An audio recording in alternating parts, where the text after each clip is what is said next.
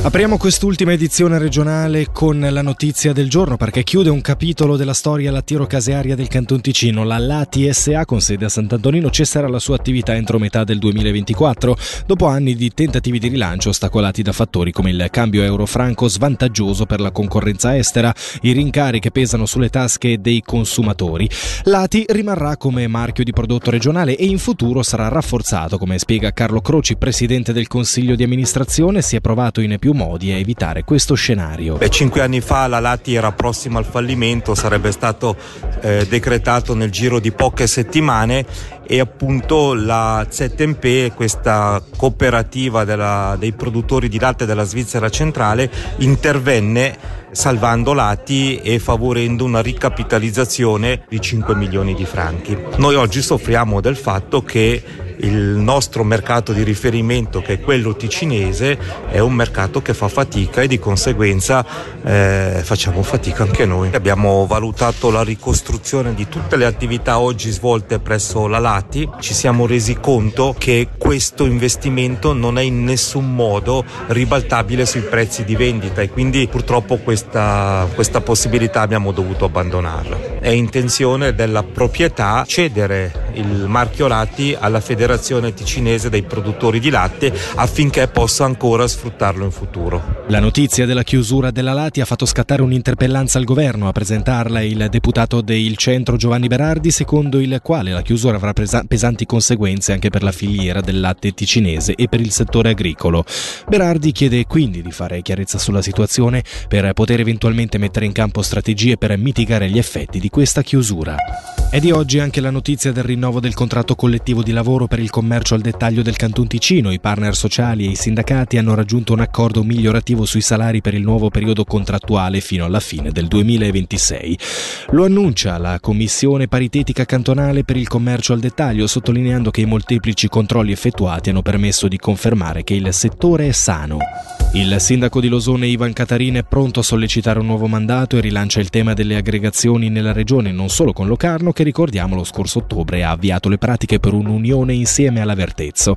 A Catarin abbiamo dunque chiesto che cosa ne pensa Losone di un'aggregazione a tre. Noi abbiamo una visione più ampia come municipio, non ci fermiamo unicamente alla Vertezzo, secondo me bisogna andare a guardare un po' più attorno, quindi coinvolgere, ritentare di coinvolgere perlomeno i comuni forti della cintura di Locarno e poi man mano legarli con i comuni più limitrofi. Quindi ecco, noi ci siamo e vogliamo coinvolgere un po' tutti, ritentare una discussione più ampia. Nel 2011 i cittadini di Losone avevano approvato l'aggregazione con Ascona, Ronco e Brissago, ma la popolazione di quest'ultimi non era d'accordo. Che cosa vi portate dietro da quell'esperienza? Che cosa è cambiato da allora? È difficile da dire che cosa è cambiato. Noi siamo sempre stati positivi nell'aggregazione. Da parte loro non saprei cosa può cambiare. Naturalmente i comuni di Lago di sponda destra, anche loro discutono da parecchio tempo di unirsi, quindi solo Ascona, Brissago e Ronco sopra Ascona. E noi probabilmente dobbiamo guardare più verso la sponda sinistra, quindi riallacciare i contatti con la città. Forse da lì si può aprire una discussione più ampia che magari sfocerà in qualcosa di molto interessante.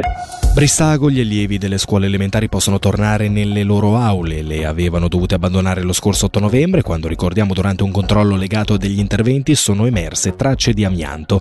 Come riporta la Regione, i lavori sono terminati e le aule sono di nuovo accessibili.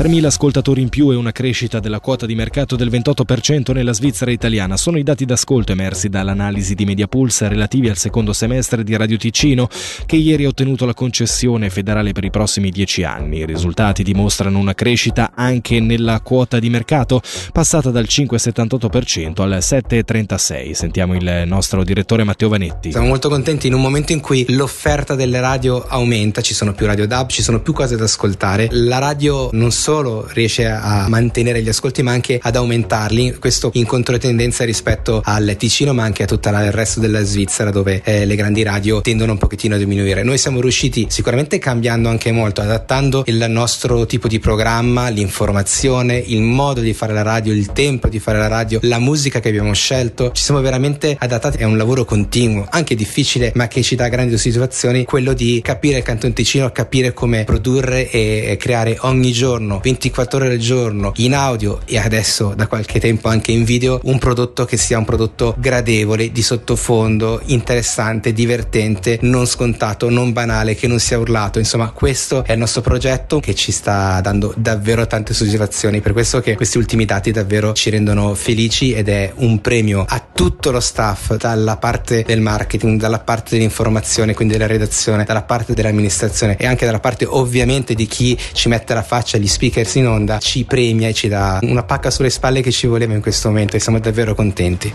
A Minusio l'Unione Socialisti e Indipendenti svela i suoi candidati al municipio ad affiancare l'uscente Veronica Provenzale Uriati nella corsa alle elezioni comunali, riferisce la regione, ci sono Mehmet Altuntas, Giovanni Galli, Maria Elena Oballa, Niccolò Mazzi Damotti e Aldo Daniele Zvikirsch. 30.000 franchi di multa per l'FC Lugano lo ha deciso la commissione disciplinare della Swiss Football League per una serie di episodi accaduti durante il match dello scorso 6 dicembre disputato a Cornaredo e vinto 3-1 dal Basilea. La sanzione, dovuta principalmente a un'asta d'alluminio lanciata ai giocatori renani, potrà però essere dimezzata a condizione che entro due mesi il club applichi con successo quattro misure di sicurezza. Infine l'Hockey Lambri recupera tre giocatori per la difficile trasferta di Friborgo di questo venerdì ed in difesa Formenton e Pestoni per l'attacco. Il Lugano in casa con il Bien potrà contare nuovamente su Schlegel tra i pali e proporrà nuove linee grazie al debutto dello svedese Mario Kempe.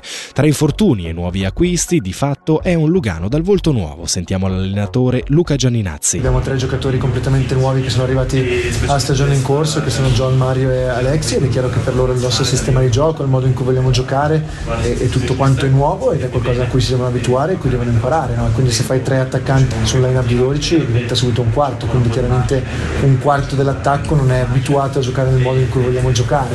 Quindi sicuramente questo ha un impatto e per quello bisogna avere pazienza in un momento in cui non la si vorrebbe avere. Credo che questa è la cosa importante per noi come staff, quindi sappiamo che è così, sappiamo che comunque sono degli ottimi giocatori e quindi quello che dobbiamo fare è continuare a lavorare giornalmente, diciamo lavorare un po' a due velocità, no? abbiamo un gruppo di giocatori che sono sono in un certo processo all'interno del nostro gioco e altri giocatori che iniziano più da lontano, però hanno anche la capacità e l'esperienza per colmare questo gap più velocemente. E con questo per oggi l'informazione termina qui, ma tornerà domani, sabato a partire dalle ore 9.